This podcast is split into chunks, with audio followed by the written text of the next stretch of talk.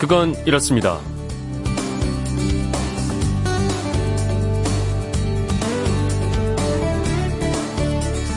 안녕하십니까 전종환입니다. 우리나라 대통령의 임기 5년입니다. 딱 한 번 하고 끝나는 단임제죠. 이 단임제 대통령에게 가장 중요한 것 가운데 하나는 바로 국민들의 지지입니다. 지지가 높아야 일할 동력이 생기잖아요. 문재인 대통령이 취임한 지 오늘로 꼭 1년이 됐는데 역대 대통령들의 취임 1년 지지율은 얼마였을까요?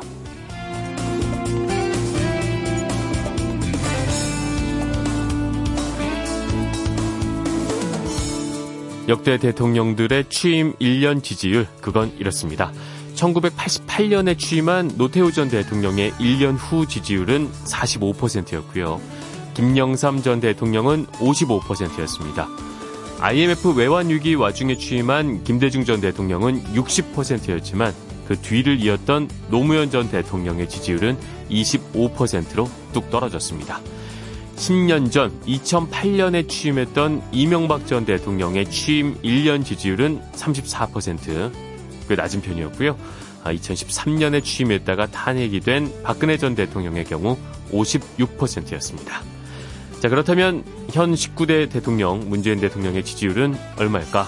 한국 갤럽이 지난주에 조사한 결과를 보니까요. 83%로 나왔습니다. 이 조사는 95% 신뢰 수준의 표본 오차 플러스 마이너스 3.1%포인트인데요. 83%라는 숫자는 역대 대통령 중 가장 높은 지지율입니다. 아, 1년 전 문재인 대통령이 당선됐을 때 대선 득표율 혹시 기억하시나요? 41%였습니다. 전체 유권자로 봤을 때는 약 32%만 표를 줬던 겁니다. 하지만 취임 1년 만에 2배 이상의 지지자를 끌어들인 셈이죠. 이 많은 지지자들이 가장 보고 싶어 하는 것, 아, 역시 숫자에 취하지 않고 지지율을 실적으로 바꿔나가는 모습일 겁니다.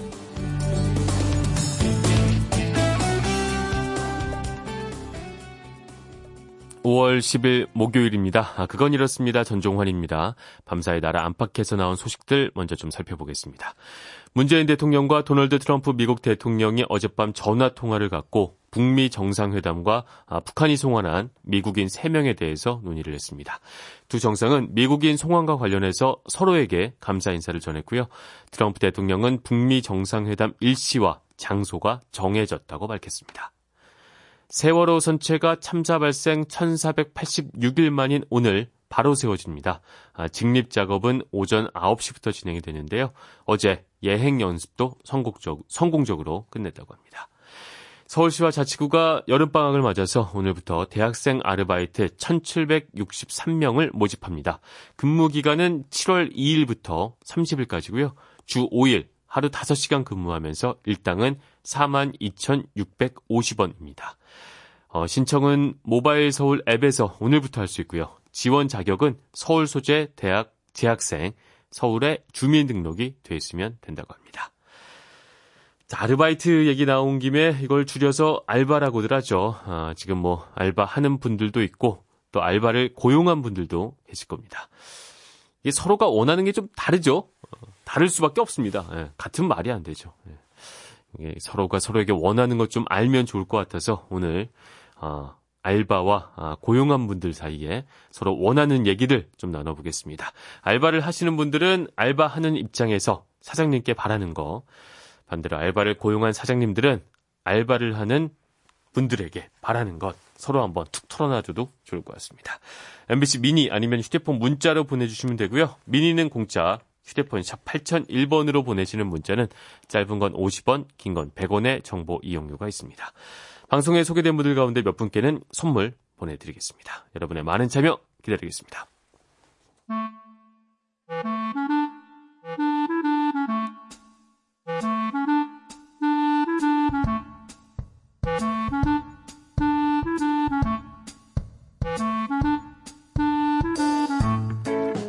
오늘을 꽉 채워줄 생활 정보 알려드리겠습니다. 오늘을 채우는 여자 곽지연 리포터 나오셨습니다. 안녕하십니까? 네, 안녕하세요. 왠지 그 학창 시절 같을 때 아르바이트 엄청 활기차게 잘하셨을 것 같아요. 어, 그래요? 어, 근데 많이 안 해봤어요. 아, 많이 안 해보셨나요? 아, 그럼 뭐 어떤 애환이나 고충 뭐 이런 것들에 대해서는 특별히 뭐. 대학 때 레코드샵에서 네. 잠깐 일했던 적은 있었는데, 네. 그때 그 사장님이 재고로 남는 음반 CD들을 막 주셨어요. 주셨어요. 오. 그래서 굉장히 좋았던 기억이 아, 납니다. 소통하는 관계였군요. 네, 아, 그랬죠. 알겠습니다. 항상 방송을 아르바이트 한다는 생각을 하고 있으니까요. 아니, 그건 무슨 의미입니까? 네. 아, 늘 그런 마음으로. 네. 알겠습니다. 아, 뭐 저희 PD한테 하신 말씀이 많으시겠군요. 네. 네. 뭐 나중에 따로 하기로 하고. 네. 네. 오늘 생활 정보 어떤 거 갖고 오셨나요? 어, 오늘이 문재인 대통령 취임 1주년 되는 날이잖아요. 네. 청와대에서도 취임 1주년 맞아서 열리는 행사들도 있고요. 네. 청와대를 즐기는 방법을 오늘 좀 알려드릴까 합니다. 저 개인적으로 청와대 앞길 지나는 거 진짜 좋아하거든요. 아, 좋죠. 서촌 뭐 그쪽 북촌 뭐 근처. 네. 참 맞아요. 좋습니다. 어, 작년부터 청와대 앞길이 전면 개방됐잖아요. 네. 그 앞을 계속 다녀보면 그냥 내 집 같고 편안하고 이제 청와대가 아, 그렇게 느껴지기도 합니다. 전생에 좀 뭐 인연이 있는 것 같고 그렇죠? 청와대 관람 아. 그 안쪽 관람이 가능한 거 알고 계세요? 저는 몰랐어요. 음. 근데 이게 홈페이지에 신청을 하면 관람을 할 수가 있다고요? 맞습니다. 저도 작년에 아이들 데리고 미리 신청해서 다녀온 적이 아, 있었거든요. 역시, 네. 올해 또 신청하려고 보니까 바뀐 부분들도 몇 가지 있더라고요. 네. 일단 청와대 관람 공휴일 제외하고는 화요일부터 금요일까지 그리고 주말은 어, 둘째, 넷째 주 토요일에만 관람이 가능합니다. 네. 당연히 무료로 관람이 가능하고요. 네. 이제 개인 관람은 10명 이하, 단체 관람 은 11명에서 200명 이하까지 신청 가능하고요. 200명까지. 네. 네. 어, 토요일은 개인 관람만 신청을 받습니다. 네. 이제 관람은 하루에 4번, 오전 10시, 11시, 오후 2시, 3시거든요. 여름 하절기에는 오후 시간대를 1시간씩 늦춰져서 3시와 4시에 관람하실 수 있어요. 이게 인기가 많아서 예약을 빨리 하지 않으면 좀 보기 어렵다고요? 네, 인기가 상당히 네. 좋은 편이거든요. 오. 저도 석 달 전에 신청하고 다녀왔는데요. 네. 특히 봄, 가을 시즌, 방학 시즌에는 더워 서두르는 게 좋습니다. 네. 이제 관람 희망일 6개월 전부터 최소 20일 전까지 신청 가능하고요. 이제 관람을 가시는 방법은 경복궁 주차장이 위치한 청와대 관람 안내소에서 모여요. 네. 경복궁역 5번 출구로 나와서 이제 경복궁을 바라보고 오른쪽으로 쭉 이동하시다 보면 경복궁 주차장 나오거든요. 네. 네. 그곳으로 가시면 청와대 관람 만남의 장소라는 안내판이 음. 있습니다. 거기서 신청 확인을 하고요. 셔틀버스를 타고 청와대로 네. 가는 거죠. 관람을 한다고 그 코스 안에 뭐 대통령과의 만남 이런 게 있는 음. 거는 아닌 거죠? 그런 게 있진 않은데요. 네. 간혹 만나는 경우가 종종 아, 있습니다. 아, 우연히 만날 수도 있다. 저 아는 지인이 지난주 네. 5월 4일에 관람 갔다가 만났다. 만났대요. 아. 가문의 영광이었다고 아주 좋아하더라고요. 저는 기대는 하고 갔는데 네. 뵙지 못하고 못 하고요. 네. 일단 청와대 청와대 셔틀버스를 타면 춘추관 쪽에서 내려줘요. 네. 누구누구 기자, 네, 지금 청와대 춘추관에, 춘추관에 나와 있습니다. 네. 이렇게 많이 하잖아요. 네. 그렇게 말하는 그 춘추관에 내려서 음. 공항 검색대처럼 검색을 한번 하고요.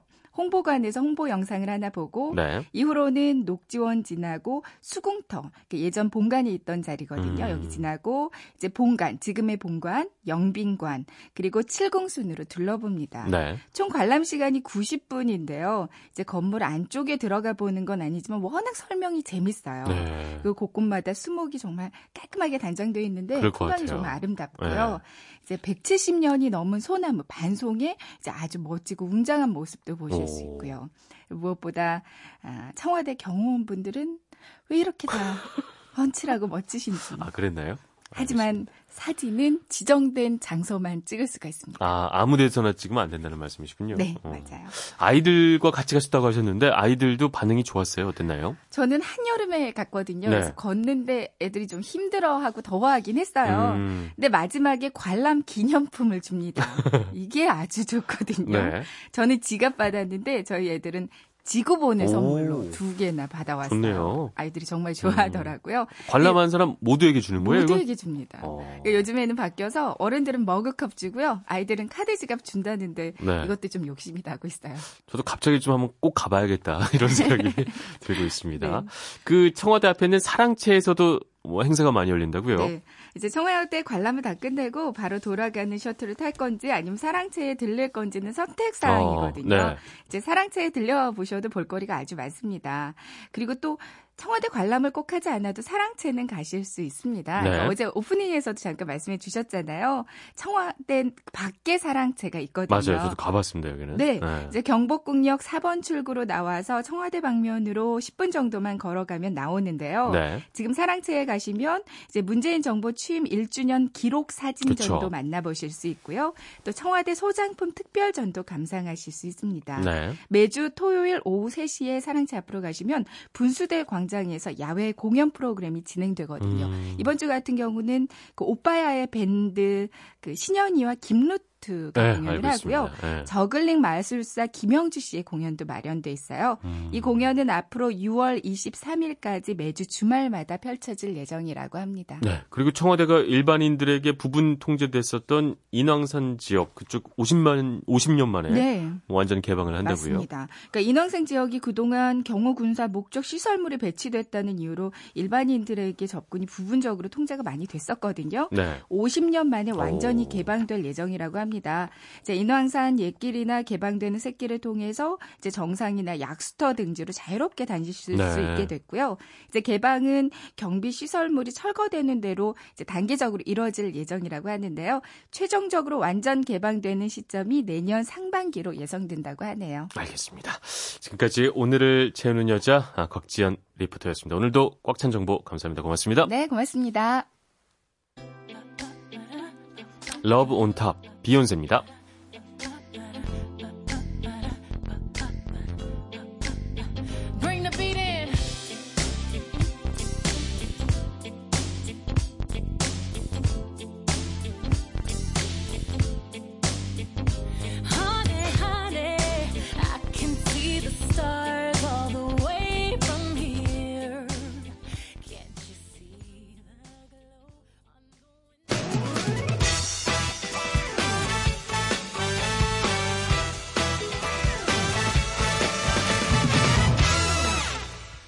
네, 오늘의 문자 주제는 알바였습니다. 알바하는 입장에서 사장님께 바라는 것이 있을 테고, 또 알바를 고용하는 입장에서 우리 알바하시는 분들에게 바라는 게 있을 것 같습니다. 아, 문자 많이 왔습니다. 1797님, 중식당 운영하고 있습니다. 아, 먹는 음식을 다루는 일이니만큼 위생적으로 깨끗하게 재료를 관리하고 내 가족이 먹, 는다고 생각을 하고 일을 해줬으면 좋겠습니다. 이왕 일하는 거 즐겁게 웃으면서 일해주세요. 아, 이렇게 사장님 입장에서 좀 깨끗하게 일해보자. 뭐 이런 말씀 전해주셨습니다. 2188님, 알바를 고용 중입니다. 어, 지각이나 무단 결근이 없었으면 합니다. 미리 연락이라도 하면 괜찮은데 전화도 받지 않을 때 정말 난감합니다. 이 정도 예의는 서로 지켜주는 게 맞겠죠. 당연히 바쁜 일이 있을 수 있고 못 가는 사정이 있을 수 있는데 최소한 아, 고지 정도는 해주는 게 서로 간의 예일 겁니다. 3326님, 아, 저는요, 어, 아침 7시부터 낮 12시까지 아르바이트를 빵집에서 하고 있습니다. 근데 이게 화장실에나 가야 앉을 수가 있습니다. 심지어 아르바이트를 한 사람 더 줄이는 바람에 더 힘듭니다. 네. 한 사람 더 채용을 해줬으면 좋겠어요. 아, 그쵸. 알바하는 입장에서는 같이 알바하는 사람 한 명만 더 있으면 힘이 되는데 또 고용주 입장에서는 그게 다 또 이제 버리도 시원치 않은데 또또 더또 또 돈이 들어가니까 이게 참 서로 간에 이게 이해관계가 약간씩은 다를 수밖에 없는 부분이 있을 수밖에 없습니다. 9402님, 알바를 쓰는 사업장은 소수의 인원으로 이끌어가는 업체가 많을 거라고 생각합니다. 책임자가 인간적으로 존중하고 대우해줄 때 그 시너지는 상상 이상으로 발휘될 거라 생각을 합니다. 맞습니다. 지금 그 알바를 고용하는 사장님들도 젊었을 때 아르바이트 한번 안 해보신 분들은 없을 거예요. 어, 그때 마음 알잖아요. 저도 알바했을 때, 아, 뭐 이렇게까지 내가 열심히 할 필요가 있나라는 생각 많이 한 게 사실이거든요. 어. 뭐 그렇다고 내 알바비가 확 뭐 올라가는 것도 아니고, 그걸 서로 간에 조금씩만 더 배려를 해주면, 아, 아마 더 신나게 일할 수 있지 않을까, 그런 생각을 해봤습니다. 청취자 여러분과 함께 만들어가는 그건 이렇습니다. 전종환입니다. 저는 잠시 후에 돌아오겠습니다.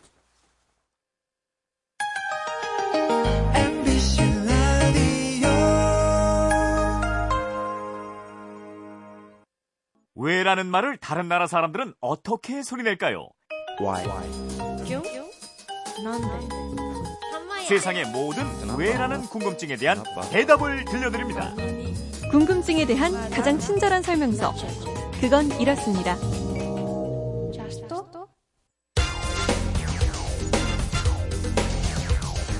궁금증이 지식이 되는 아하. 내년 3월에 개원하는 법학 전문대학원 로스쿨의 첫 관문이 될 제1회 법학 적성 시험이 어제 전국의 13개 대학에서 시행됐습니다. 이번 첫 법학 적성 시험에는 전국적으로 9,600여 명이 응시했습니다. 네, 법학 전문 대학원 로스쿨 시험과 관련한 뉴스 들어보셨습니다. 이 뉴스가 꼭 10년 전 뉴스입니다.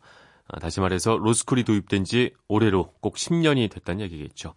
오늘 궁금증이 지식이 되는 아하에서는 아, 이 로스쿨에 대한 궁금증 풀어보겠습니다. 아, 로스쿨을 다닌 경험이 있는 저희 아하 지킴이 오승훈 아나운서 나왔습니다. 안녕하십니까? 예, 안녕하세요. 네. 궁금한 게 네. 어, 아나운서로 입사를 한 뒤에 어, 로스쿨에 어떻게 진학을 하게 된 건지 왜 법 공부를 생각을 하신 건지 궁금해요. 예, 이게 2, 3년 전에 제가 아나운서로서의 커리어에 대한 고민이 굉장히 많았던 시기였습니다. 네. 근데 방송 특히 시사에 도움이 될 수 있는 공부가 뭘까 이렇게 공, 고민을 하다가 네. 어, 법 공부를 해보자 하는 생각이 들었어요. 공부가 좋아요? 참, 독특한 사람이야. 네.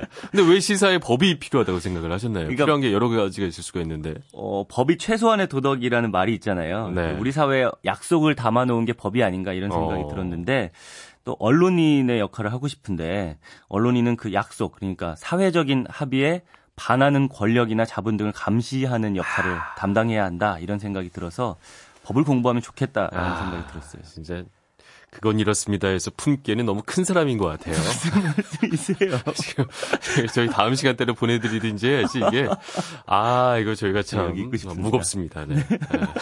아 그래서 로스쿨 얼마나 다닌 거죠? 네, 1년 다녔어요. 1년. 휴직을 하고 네. 2017 학년도에 네. 예, 법학전문대학원에 부산에 있는 입학을 해서 이제부터 로스쿨이라고 할게요. 네, 로스쿨에 그렇죠. 입학해서 두 학기 1년을 다녔습니다. 아, 1년 다녔는데 총 로스쿨은 몇 년제인 거죠? 네, 총 3년제고요. 학기로 따지면 6학기죠. 저는 네. 2년, 그러니까 4학기를 남겨놓고 휴학을 해두고 지금 복직해서 일하고 있는 상태입니다. 어, 역시 또 로스쿨을 직접 다녀봤으니까 네. 궁금한 게 또 많아지는데 먼저 조건이 있나요? 저 같은 사람도 그냥 로스쿨 지원을 할 수 있는 건지 아니면 어떤 조건이 있는 건지? 네, 우선은 법학전문대학원 설치 운영에 관한 법률 제22조의 입학 자격이 나오는데요. 네.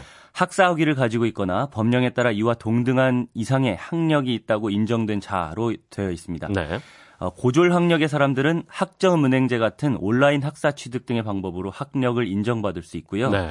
전공은 관계없이 학사학위가 있어야 되지만 또 이것만으로 지원할 수 있는 건 아니고 LEET, 법학 적성 시험을 치른 사람이어야 합니다. 음. 1년에 한 번 치러지는 이 시험을 봐서 그 시험 성적, 음. 그리고 학점, 공인 영어 시험 점수, 자기소개서 등을 아. 제출하고요. 이걸 평가해서 총 25개 대학에서 학교별로 네. 입학자를 네. 선발합니다. 매년 로스쿨 입학 정원은 2,000명이고요. 어, 제가 처음에 듣기로는 로스쿨 도입 취지가 다양한 학문 배경을 가진 사람들을 교육해서 다양한 분야의 법조인을 키워보자 이거였었는데 네. 실제 어, 입학하는 사람들은 어떤가요? 네, 법학을 전공했던 사람이 대부분이었어요. 사법고시 시절은 그랬죠. 사법고시 그렇죠. 때는요. 근데 로스쿨이 만들어지면서 법학과가 없어진 학교가 많습니다. 네. 그래서 전공을 따지자면 어, 작년 2017학년도에는 네. 법학사 출신이 28%였고 오. 법학 이외 전공자가 72%였습니다. 전공만 봤을 때는 그러면 그 원래 도입 취지와 일치가 되고 있는 것 같은데 네. 아, 그렇다면 오승훈 아나운서처럼 좀 나이 같은 혹은 다른 일을 하다가 온 사람들도 좀 있는 편이었나요? 네, 나이 든 사람이 다 일을 경험하고 왔는지는 모르겠지만요. 네. 단순히 나이만으로 따진 통계가 있어요. 이걸 네. 보니까 2017학년도 기준으로 32세 이상이 2,000명 중에서 19% 정도 됩니다. 네. 저는 그나마 좀 나이 든 사람도 많이 합격한다는 지역 거점 국립대였거든요.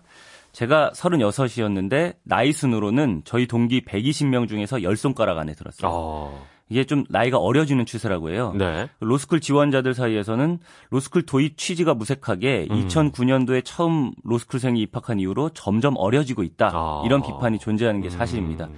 그렇지만 또 어린 친구들, 즉 대학에서 공부를 이어온 학생들이 시험을 더 잘 치르는 게 당연한 거 아니냐. 네. 객관적으로 비교를 하자면 어린 학생들의 성적이 더 좋은 음. 게 당연하다. 이런 반론도 존재하고요. 1년 동안 배운 수업들은 뭐 어땠던가요? 그 일반 대학 수업과는 좀 다른 지점이 있나요? 어, 예전에 법학 수업을 제가 법학과에서 들어보지 못해서 네. 뭐 이렇게 아름아름으로 알아봤는데 네. 비슷하기도 하다고 해요. 네. 어, 1년 동안은 기본 3법이라 불리는 헌법, 민법, 형법을 배웠고요. 그렇죠.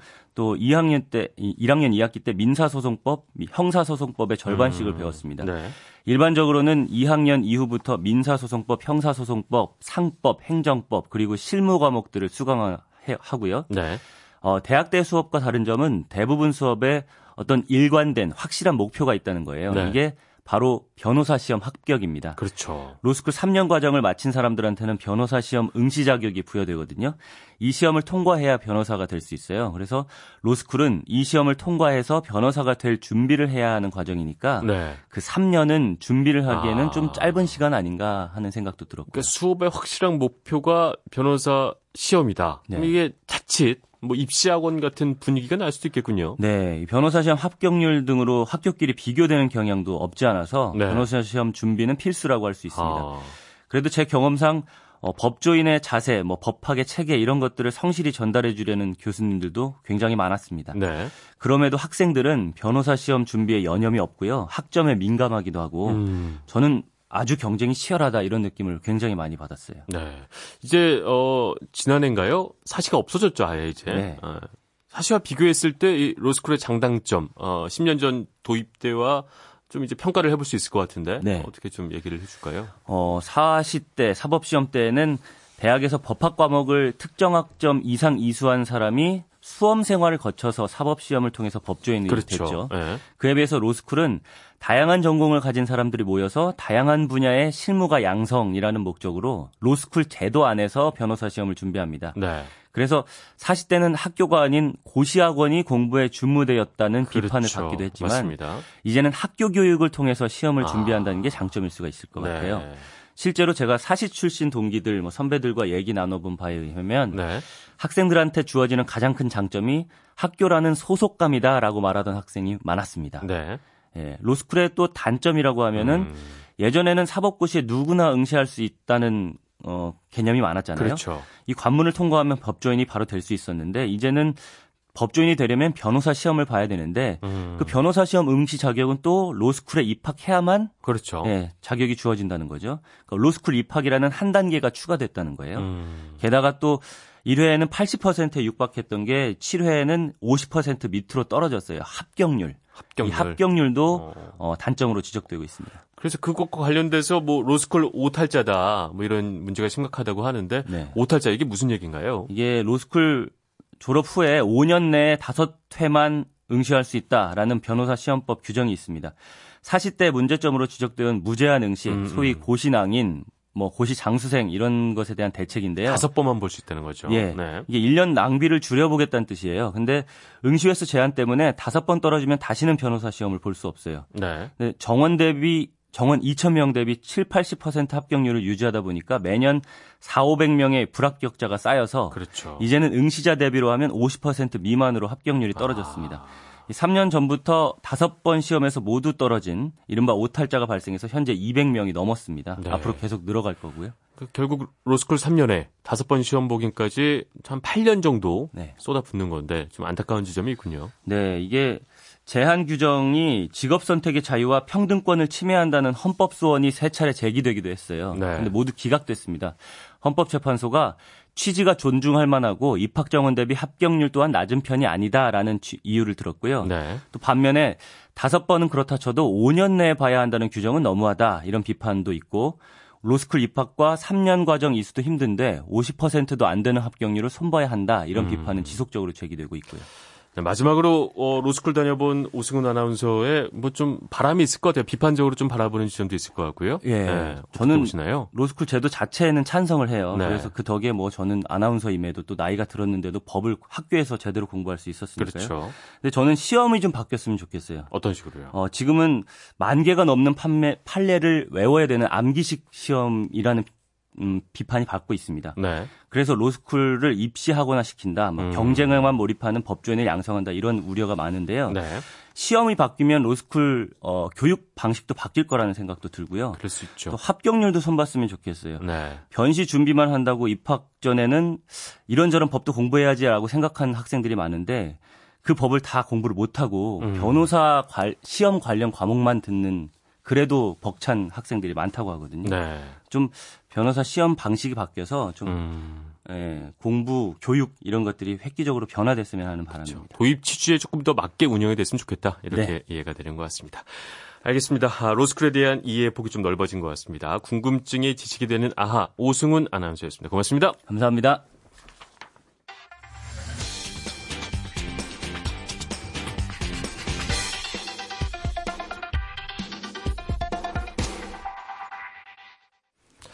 최근에 홍익대학교의 인체 누드 크로키 수업에 임했던 남성 모델의 나체 사진이 유포돼서 논란이 됐습니다.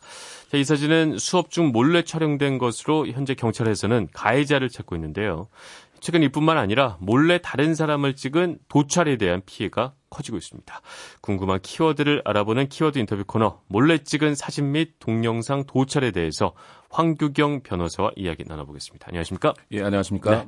어, 최근에 도찰 문제 굉장히 심각해지고 있는데 어, 도찰이라고 할 수 있는 경우가 어떤 경우에 아, 도찰이라고 정의를 할 수 있는 건가요? 도찰은 이제 도둑 촬영 네. 사실 그 줄임말이거든요. 그렇죠. 그래서 상대방 이제 허락 없이 그 사람 그 행동이나 신체 모습을 이제 몰래 찍는 거 이제 말합니다. 네. 몰카라고도 이제 좀 화장실 몰카 이런 식으로도 쓰는데 그렇죠. 이게 이제 뭐 코미디 프로에서 쓰는 그런 몰카하고 이제 전혀 음. 개념이 다릅니다. 네.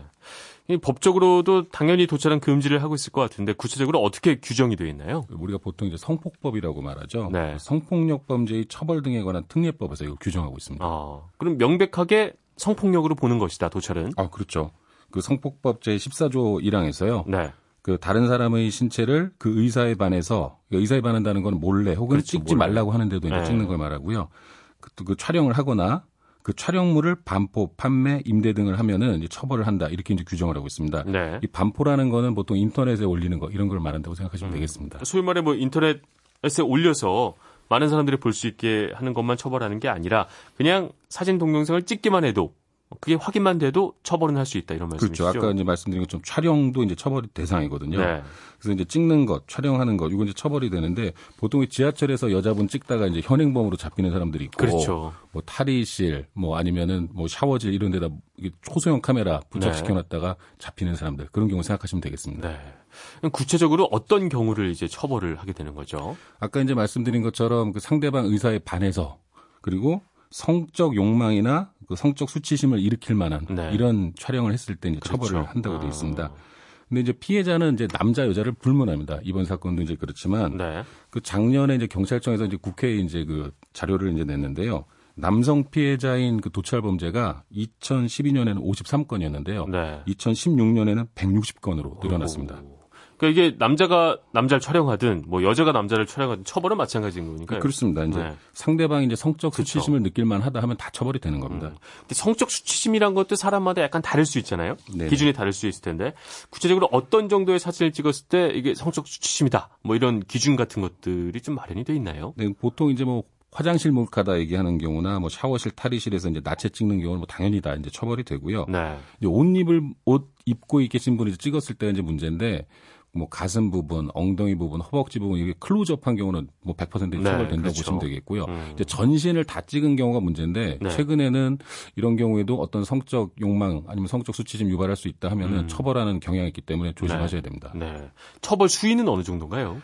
그 최근 한 5년 사이에 구속 그 숫자가 이제 다섯 배가 늘었습니다. 이제 강력하게 이제 처벌을 하고 있다고 봐야 되는데요. 아, 점차 강력해지고 있다. 예, 예. 음. 그 강제 추행이 10년 이하의 징역인데 네. 지금 아까 설명드린 것좀 도찰은 이제 5년 이하의 징역이라서 네. 좀 이게 좀 가벼운 범죄 아니냐 이런 생각도 있었는데 음. 최근에는 그 피해자에겐 정신적 충격이 너무 크다 해가지고 뭐 나체 사진을 찍어서 인터넷에 올렸다면 초범이라도 이제 구속하는 경향이 오, 강합니다. 네, 알겠습니다. 근데 벌금형을 받아도 형벌이고 또 역시 전과가 생기는 네네. 걸 텐데. 근데 어떤 처분을 받길래 형벌보다 더 타격이 크다. 아, 뭐 이렇게 사람들이 얘기를 하는 그렇죠. 거죠. 지금 이게 그 도찰 범죄가 이제 발각이 되면은 네. 변호사 찾아오신 분들이 제일 걱정하는 게 네. 어떻게 보면은 형벌도 형벌이지만 부수 처분을 굉장히 무서워하세요. 부수 처분이요? 네네. 네. 그 20년간 신상 정보 등록이 되고요. 네. 500시간 이내에 그 성교육 수강 명령을 받게 돼 있습니다. 네. 그리고 또 일부 국가에서는 성범죄자에 대해서 이제 비자 발급이 이제 제한되기도 해요. 그러니까 네. 뭐 이민을 가거나 뭐 출국하는 게 굉장히 어려워질 수도 있고요. 음. 입사 및 승진에서도 불이익이 뭐 대단하죠. 그리고 군인, 공무원, 그리고 교사 같은 경우에는 원 스트라이크 아웃 제도라고 하죠. 그렇죠. 한 번만 생겼죠. 걸려도 그 공직이나 교사직에서 배제하겠다 이런 뭐 정책도 있기 때문에 조심하셔야 됩니다. 네. 네. 만약 서로 연인 관계일 때 찍은 거면 아마도 문제가 없을 것 같은데, 근데 이게 깨진 후가 문제잖아요. 그때 뭐 드라마 같은 걸 봐도 복수심에 막 동영상 올리고 네네. 이런 것들이 의외로 많다고 해요. 이게 사실은 네. 가장 이제 엄청 심각한 문제인데요. 네. 그 연인 관계 이제 깨지고 나서 보통 이제 남자들이 이제 올리는데. 네. 그 2013년에 이제 법 개정되기 전에는 이걸 처벌하는 조항이 없었습니다. 아. 그럼 이제 죄형 법정주의 때문에 법원이 동의 받고 찍은 나체 사진은 나중에 동의 안 받고 인터넷에, 인터넷에 올려도 무죄다. 이런 판결을 이제 할 수밖에 없었어요. 그 당시에는 법정이 없었는데, 근데 그렇습니다. 이제는 법정이 생겼다는 말씀이시죠? 어, 지금은 처벌하죠. 네. 그, 이거 뭐 revenge 동영상이라고 보통 얘기를 하는데요. 아. 이 경우에 이제 형벌은 3년 이하의 징역 또는 500만 원 이하의 벌금에 처한다고 해서 다소 형량 자체는 낮게 돼 있어요. 네. 그렇지만 지금 원칙적으로 revenge 동영상의 경우에는 그 징역형만 선고 뭐 음. 한다 이런 게 있기 때문에 네. 뭐 굉장히 강하게 처벌하고 그렇군요. 있습니다. 근데 이런 지금까지 말씀하신 거는 성적 수치심 관련된 이제 처벌이었다면, 네네. 그러니까 그런 거 말고도 그냥 이걸 찍음으로써 누군가를 희화화시킬 수 있는 그런 영상, 사진 같은 것들도 있을 수 있잖아요. 그렇죠. 이런 것들은 어떻게 법적 책임을 지지 않아도 되는 건지 아니면 아, 이런 것도 있는 건지요? 아 아닙니다. 그 뭐 누구 좀좀 웃기다 이거 내가 보니까 네. 다른 사람과 같이 이제 공유하겠다고 이제 찍는 것도 이제 처벌 처벌 대상은 아니지만 네. 손해배상 하실 수가 있습니다. 아, 손해 초상권 침해가 되거든요. 네. 실제로 어떤 사진 작가분이 길 가는 여자분 얼굴만 네. 클로즈업 해가지고 사진 뭐 작가들 이제 뭐 사이트에 이제 올리셨어요. 네. 근데 그거 이제 피해자가 알게 돼가지고 아... 그 피해자하고 그 사진 찍은 분은 250만 원에 합의하고 네. 그 사이트 그 운영자는 200만 원 어. 지급하라 판결받은 일도 있습니다. 일종의 이게 그럼 초상권 침해랑 비슷한 개념인가요? 그 초상권 침해죠. 맞습니다. 네. 어...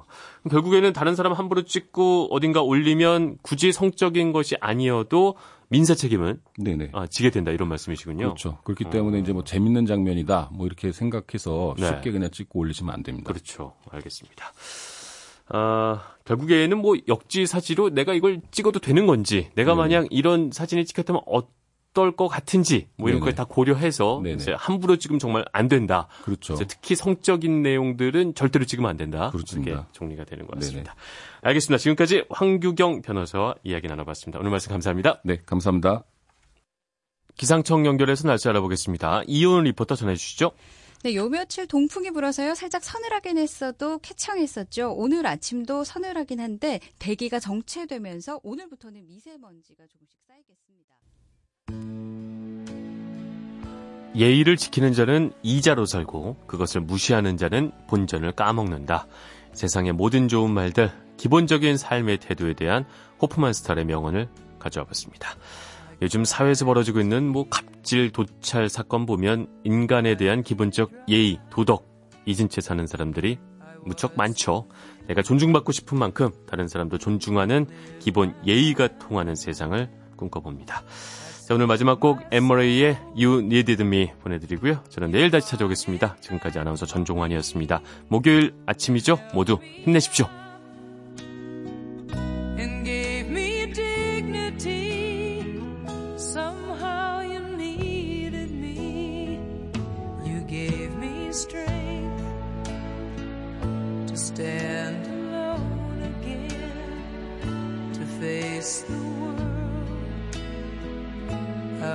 My.